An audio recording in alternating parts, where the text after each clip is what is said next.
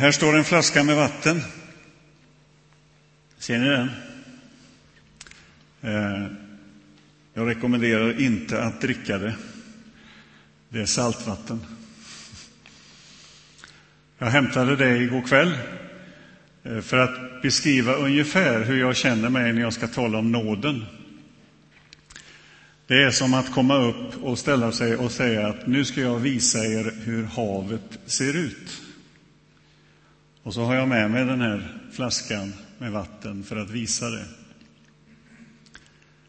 Eh, nåden är oändlig, eh, havet är stort. Och vi kan aldrig liksom fånga in det och säga så här ser havet ut, för att det är så stort. Och så är det med nåden också. Det är eh, oändligt, det är stort.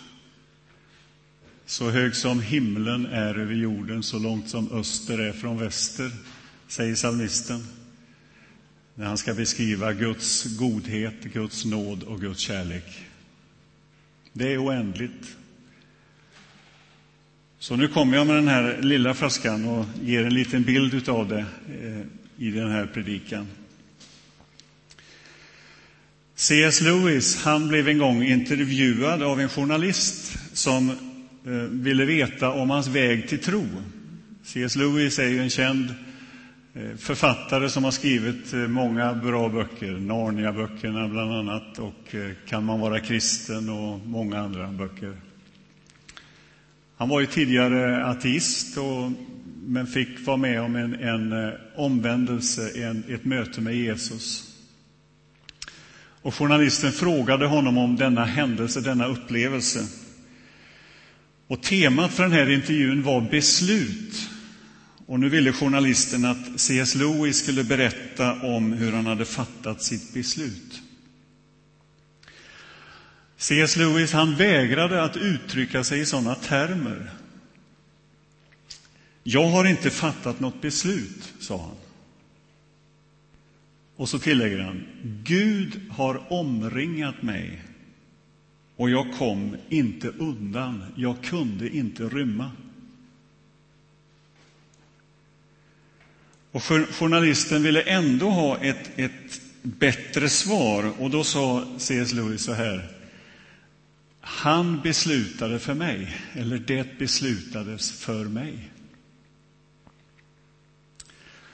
Ingela Agard, eh, som också berättar om sin upplevelse att, att eh, möta Jesus, hon svarade ju, eller på, på samma fråga att eh, jag vet inte vad som skedde, sa hon, men Jesus bara flyttade in i mitt liv. Beskrev hon det. Och både C.S. Lewis svar och Ingela Agards svar beskriver vad nåden handlar om att allt är Guds verk. Nådet är, nåden är huvudordet i den kristna tron. Och nåden beskriver att allt kommer från Gud till oss.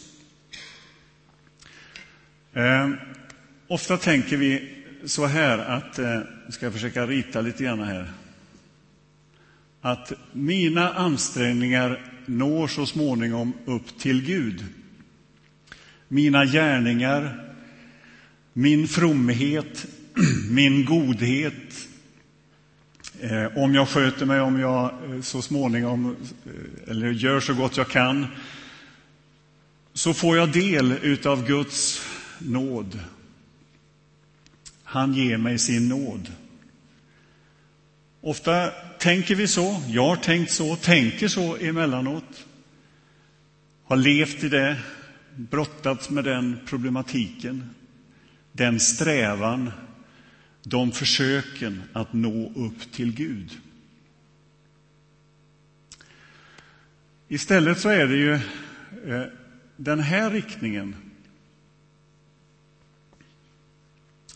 Att Gud kommer till oss i evangeliet. Han kommer till mig där jag finns. Han möter mig, söker upp mig, bereder för mig ett, en, en, ett tillfälle att ta emot honom i sitt liv. Jag glömmer aldrig en samling som vi hade för eh, ganska många år sedan där vi mötte eh, det muslimska centret i Örebro. Vi bjöd in dem till vår kyrka. Eh, och eh, vi hade ett samtal omkring vad är kristen tro, vad är muslimsk tro? Och då betonade eh, vi där just den här riktningen, från Gud till oss med hjälp av bland annat liknelsen om den förlorade sonen, där Gud, eller Fadern, söker upp sonen, spanar efter honom, väntar på honom, vill att han ska komma. Och så blir det kalas och fest och så vidare. Och jag glömmer aldrig reaktionen på detta Eh, när vi efteråt fick eh, dela ut biblar till många som ville läsa mer om detta, denna riktningen. Att det inte handlar om mina ansträngningar, utan det handlar om vad Gud har gjort med oss. Så här kan man beskriva riktningen, men det är ändå inte riktigt, riktigt sant. Därför att jag skulle vilja göra på ett annat sätt för att beskriva nåden. Om man tänker sig att detta är Guds värld, Guds område, där Gud finns. Och där inbjuder han mig att också komma in i honom, i gemenskap med honom. In i hans område, in i hans vilja, in i hans rike, in i hans gemenskap, kallar han oss.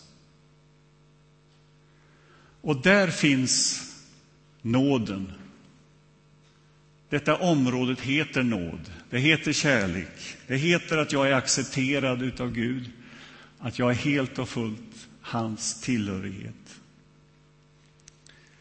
Och detta är på något sätt den plats där Guds villkorslösa kärlek möter mig som människa. Gud kommer till mig där jag finns bjuder in mig i sitt liv, i sin gemenskap. Och Guds kärlek kommer till oss helt kostnadsfritt, utan villkor. Och det tycks gå emot varje instinkt som vi bär på, därför att vi är programmerade med och uppfostrade med att du får efter förtjänst. Du får lön för mödan. Du får betyg efter prestation. Du får gåvor eh, efter att du har varit snäll. Det ligger så nära oss. Och så, så för vi in den tanken också i vårt förhållande till Gud. Men där möter vi någonting annat. Hans villkorslösa kärlek, hans oförtjänta nåd Ingen prestation, utan allt beror på givaren, på Gud. Det finns ett uttryck i Bibeln som du möter väldigt ofta eh, om du läser Bibeln. Och det är eh, när det står till exempel så här om Noa, om Abraham. Han fann nåd inför Herrens ögon. Eller Israels folk fann nåd inför Guds ögon. Och jag har funderat på just det uttrycket, för det återkommer väldigt ofta i Bibeln. Salig är den som har funnit nåd för dina ögon. Och då, då kan man ju på något sätt beskriva det som att, att ha funnit den plats där man får Guds gåvor, och det är den här platsen. Att ha hittat den positionen i livet att ha funnit nåden i Guds ögon, eller nåd för Guds ögon, det är att ha kommit hem. Att ha kommit dit man är bestämd att leva, att vara. Och Jesus berättar ju väldigt många liknelser.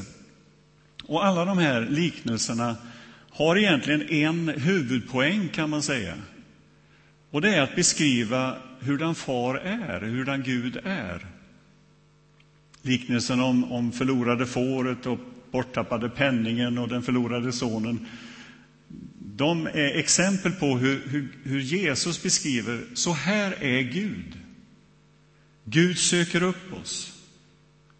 Gud vill ha gemenskap. Han vill föra oss in i nådens område.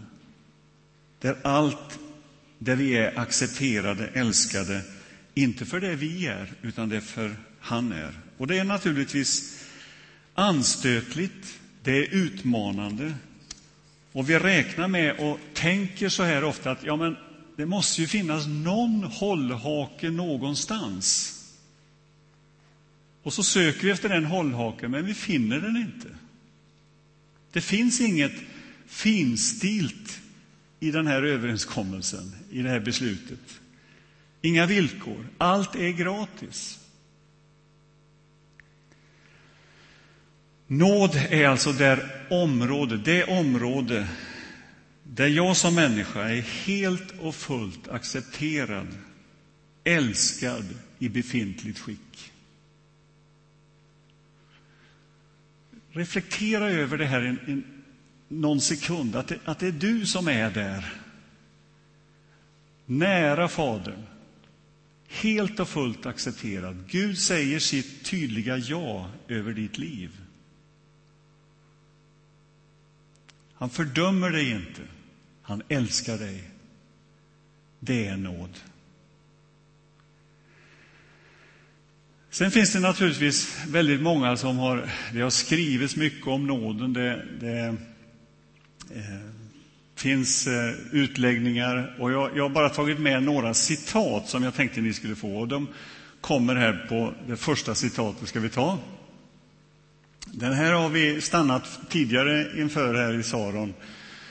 En extern struktur som hjälper mig att klara av det jag inte själv kan klara. Är det begripligt? En, en struktur, alltså en, en ordning som hjälper mig, som erbjuds mig och som hjälper mig att klara av det jag inte själv kan klara. Att få komma hem till far, att få vara i hans närhet. Vi tar nästa citat. Nåden består alltid av och enbart av de faktorer som hjälper en människa att vända hem till Fadern. Det är ungefär likadant. Det är Jan Ortberg som har skrivit det här. Han har skrivit ganska många bra böcker omkring nåd och, och den här som vi pratar om idag. De faktorer som hjälper en människa att vända hem till Fadern. Och då är vi där som vi började. C.S. Lewis, eh, Ingela Agard som säger det är Guds verk alltihop. Jag har ingenting att komma med. Jag kan aldrig säga det här fixade jag bra, utan det är Guds verk. Det är han från början, från, från A till Ö. Det är han hela vägen. Det är Gud. Vi tar nästa. Nåd är när allt är förlorat, få allt tillbaka. Nåd är att när allt är förlorat, få allt tillbaka. Det var ju lite av det vi stannade inför förra söndagen när vi talade om liknelsen om den som var skyldig så många, många miljoner och får allt efterskänkt. När jag läser den definitionen så tänker jag på en, en berättelse som jag har berättat tidigare. Men så är det ju med oss predikanter, vi tar gärna historier igen. Johannes Hans, eller Olof Hansson hette en, skeppare på Donsö. Han var född 1878. Han eh, eh, var en, en duktig sjöman, en skeppare som eh, byggde många skepp och han var väldigt noggrann, berättas det, när han skulle bygga de här skeppen. Några byggdes upp i Sjötorp bland annat, vid Vänern. Eh, och eh, han, han, tog inte vilka brädor som helst. Han, han synade dem noga och la åt sidan de som inte skulle duga. Så det sägs att när han var färdig med sitt skepp så kunde man bygga ett antal skepp till för de brädor som man inte ville ha. Sån var han, eh, Olof Hansson. Noggrann, duktig. Han hade en skuta som hette Västfart. Eh, nu hade han kommit till, eh, till ålderdomens dagar och satt hemma vid köksbordet, berättas det. Och in kommer hans sonhustru och berättar att, eh, om en sak som hon hade läst i en tidning.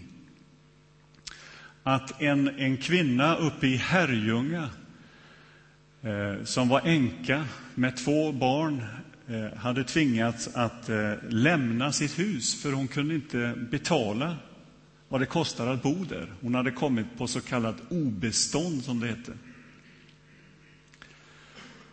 Och när Olof får höra det här så blir han så tagen av den här berättelsen så han beslutar sig för att åka till Herrljunga och vara med på den aktionen som skulle komma, där de skulle sälja det här huset.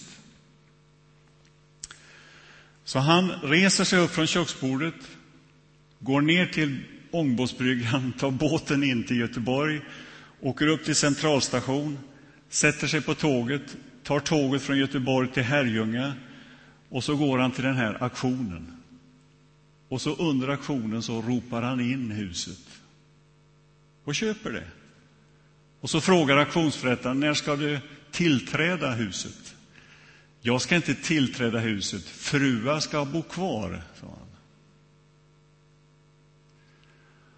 Och så lämnar han över eh, huset till frun som får bo kvar där med sina söner. Och så går han till Herrljunga station, sätter sig på tåget, åker till Göteborg, åker ner till Stenpiren antagligen, tar båten ut till Donsö och så sätter han sig vid köksbordet igen. Det är nåd. Det är när allt är förlorat, få allt tillbaka.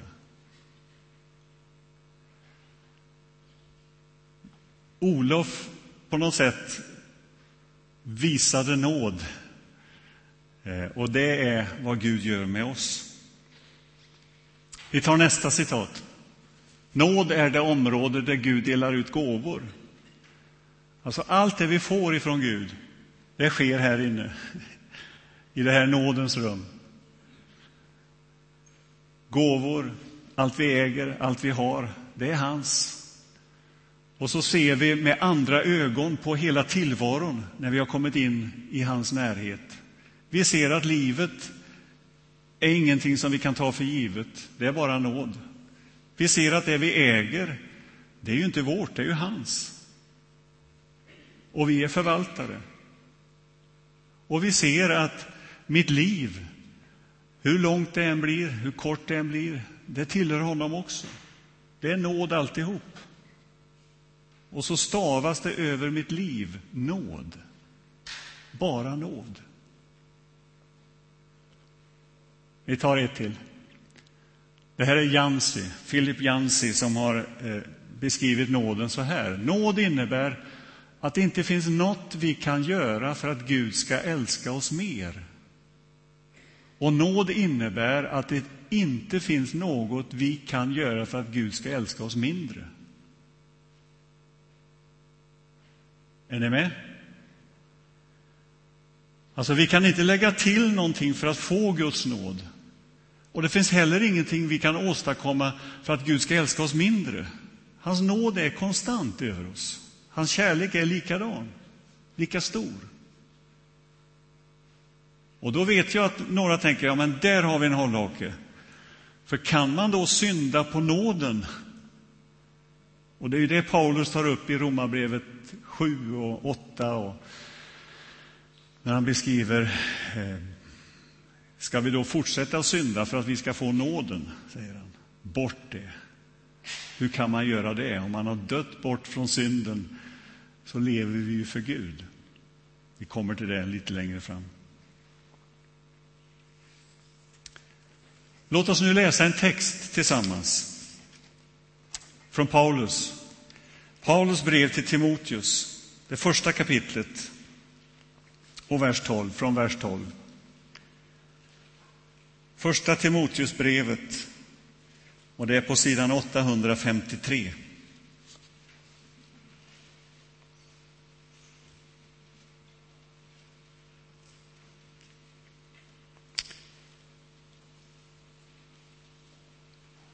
Jag tackar honom som har gett mig kraft, Kristus, Jesus, vår Herre, för att han fann mig värd förtroende och tog mig i sin tjänst.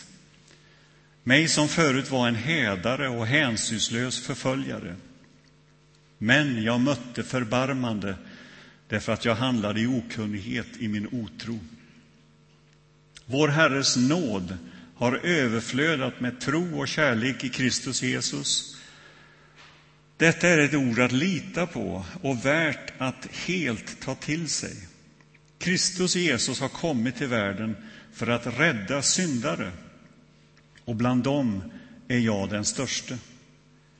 Men jag mötte förbarmande, och det är för att Kristus Jesus skulle komma skulle kunna visa allt sitt tålamod på mig som den första urtypen för dem som ska komma till tro på honom och vinna evigt liv.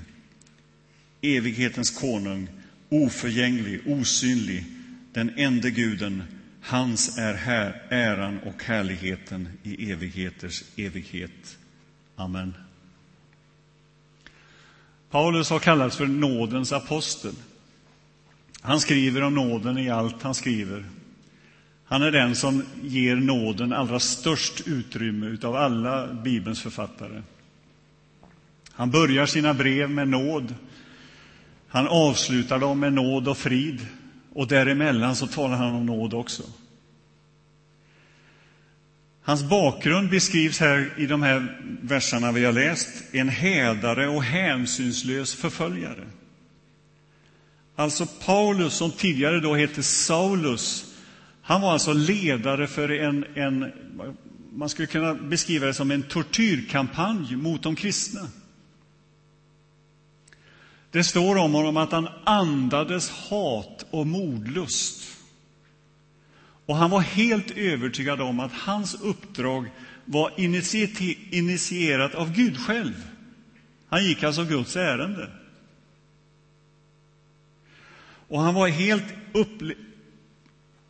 helt på det klara med att, att hans mål det var att utplåna de kristna. För de betraktades som förrädare, upprorsmän och de var legitima mål för hans verksamhet. Han var ju alltså helt övertygad om att han var rätt. Men så vet vi vad som hände på Damaskusvägen där det står att ett starkt ljussken omgav honom, fastän det var mitt på dagen. Och så får han möta denne Jesus som han förföljde. Och i den här texten som vi har läst så finns det eh, ett par gånger upprepat det där viktiga ordet som vände upp och ner på alltihop. Ett ord med tre bokstäver. Och det är ordet men. Jag var på väg åt det här hållet, men någonting hände. Nåden slog honom till marken. Nådens ljus bländade honom. Nådens verklighet blev på något sätt i ett ögonblick väldigt tydligt och klart för honom. Det är av nåd. Och det var nåden som sen drev honom att, att böja knä. Och Ananias blir skickad dit för att be för honom. Det var nåden som tog bort de där fjällen för ögonen, som det står, att han kunde se igen. Han fick sin syn tillbaka. Det var nåden som fyllde honom med Anden, som kallade honom, som utrustade honom för tjänst, precis som han beskriver i den här texten som har kallat mig till tjänst. Han fann mig värd förtroende och tog mig i sin tjänst. Han fann det, inte jag, jag eller någon annan, utan det var Gud själv. Och så skriver han, vår Herres nåd har överflödat med tro och kärlek i Kristus Jesus. Detta är ett ord att lita på och värt att helt ta till sig. Kristus Jesus har kommit hit till världen för att frälsa syndare, och bland dem är jag den störste. Detta är ett ord att lita på. Alltså, vågar vi lita på nåden? Det är det han säger. Ja, det är värt det. Det håller, det bär. Det är ungefär hans poäng. Du vågar lita på nåden. Du vågar stå på nåden i ditt liv. Och så blev Paulus känd för nåden. Han blev anklagad och kritiserad för att han talade om denna villkorslösa tro i sin förkunnelse. Och jag har tänkt så här om Paulus. Och jag har tänkt på mig själv och på oss alla. Är vi kända för nåden? Är det det som människor förknippar oss med? Som individer, som församling? Ja, det är de som håller på med nåden. Är det det vi är kända för? Jag har berättat förr om Teresia som kom till vår alfakurs eh, som hade en bakgrund i, Jehovas vittnen och, och hade hela tiden under sin uppväxt fått höra att akta dig för de frikyrkliga, de håller bara på med nåden. Så kom hon till vår alfakurs. Hon sa inte mycket de första gångerna, men så småningom berättade hon sin historia om att det, den, de förbud hon fick att gå till de frikyrkliga och ta till sig nåden, det blev så spännande att hon inte kunde låta bli. Och så söker hon upp oss för att jag måste få reda på vad nåden är för någonting. Och så glömmer jag aldrig det tillfälle när jag står och ska dela ut nattvarden i en gudstjänst och Teresia sitter där nere i, i bänken. Och så ser jag hur tårarna rinner ner för hennes kinder. Och så går hon fram och tar emot brödet och vinet. Och så hade hon upptäckt nåden.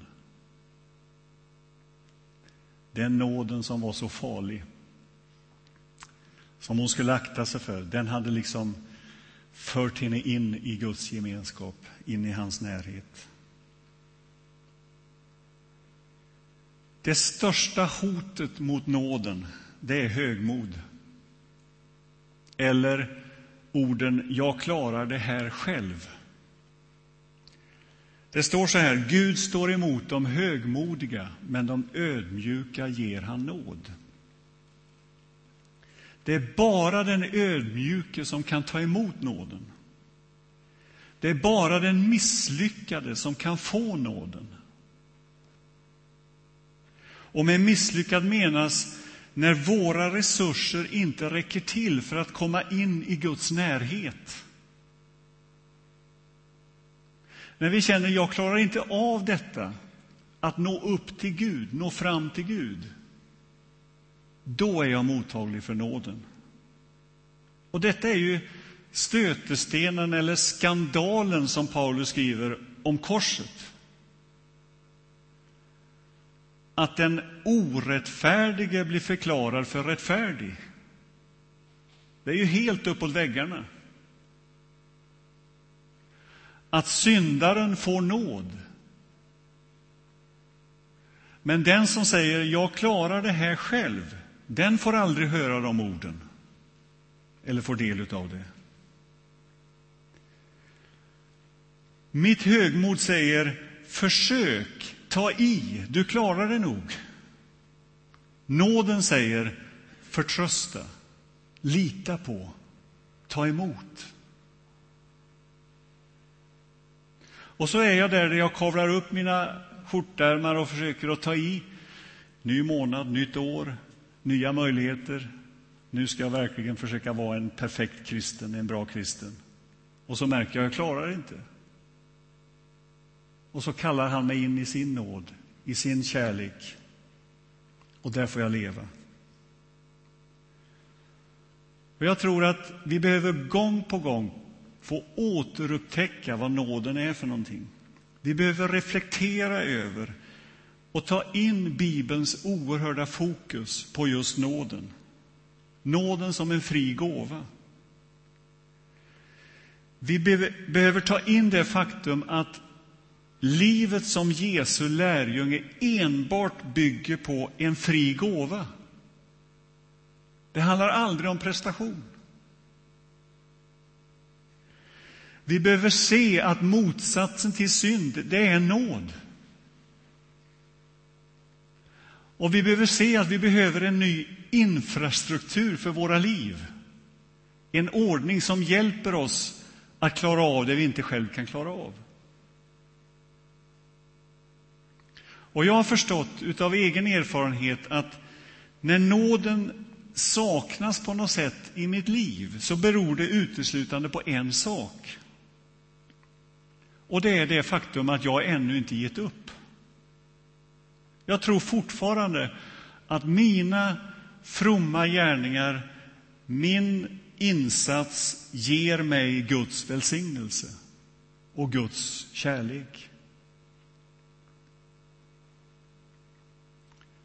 Nåden ställer Jesus först och sen gärningar.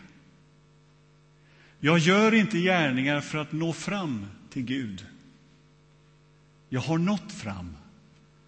Jag har funnit nåd för Herrens ögon och därför gör jag gärningar. Och så var det det här med kryphålen. Diedrich Bonhoeffer, eh, en tysk teolog som ju blev avrättad för sin tro bara en eller två dagar innan krigsslutet utav nazisterna. Han talar om billig nåd och dyrbar nåd. Han skiljer mellan den billiga och den dyrbara nåden. Och han säger så här, att billig nåd, det är den som rättfärdigar synden och då är han inne på det att vi kan synda på nåden. Dyrbar nåd är den som rättfärdigar syndaren, säger Bonhoeffer. Billig nåd, det är förlåtelse utan omvändelse.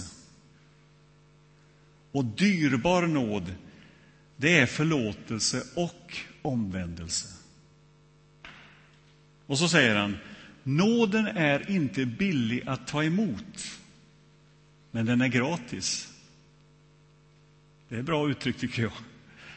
Det kostar allt egentligen.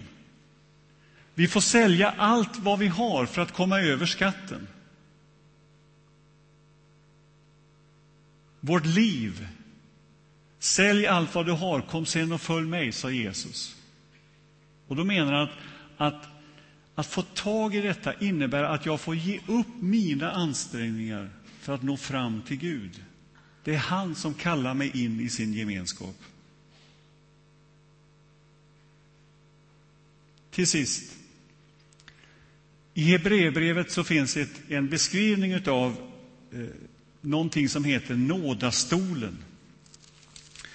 Och ni kan gärna slå upp det om ni vill. Hebreerbrevet kapitel 4 och vers 16. Och det är på sidan 864.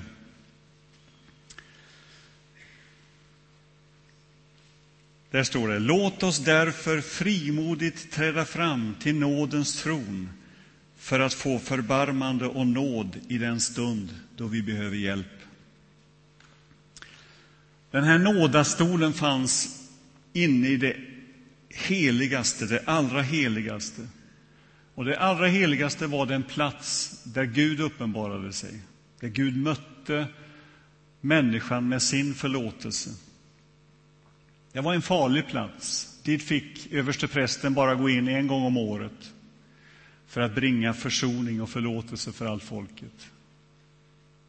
Och det var alltså en stol som var i, inbäddad eller inklädd i, i guld vid sidan av den här stolen fanns det två keruber, en på var sida, som hade vingar som täckte den här stolen. Den här stolen var placerad på förbundsarken där lagens tavlor låg och där Arons stav låg. Och den var höghelig, den här nådastolen.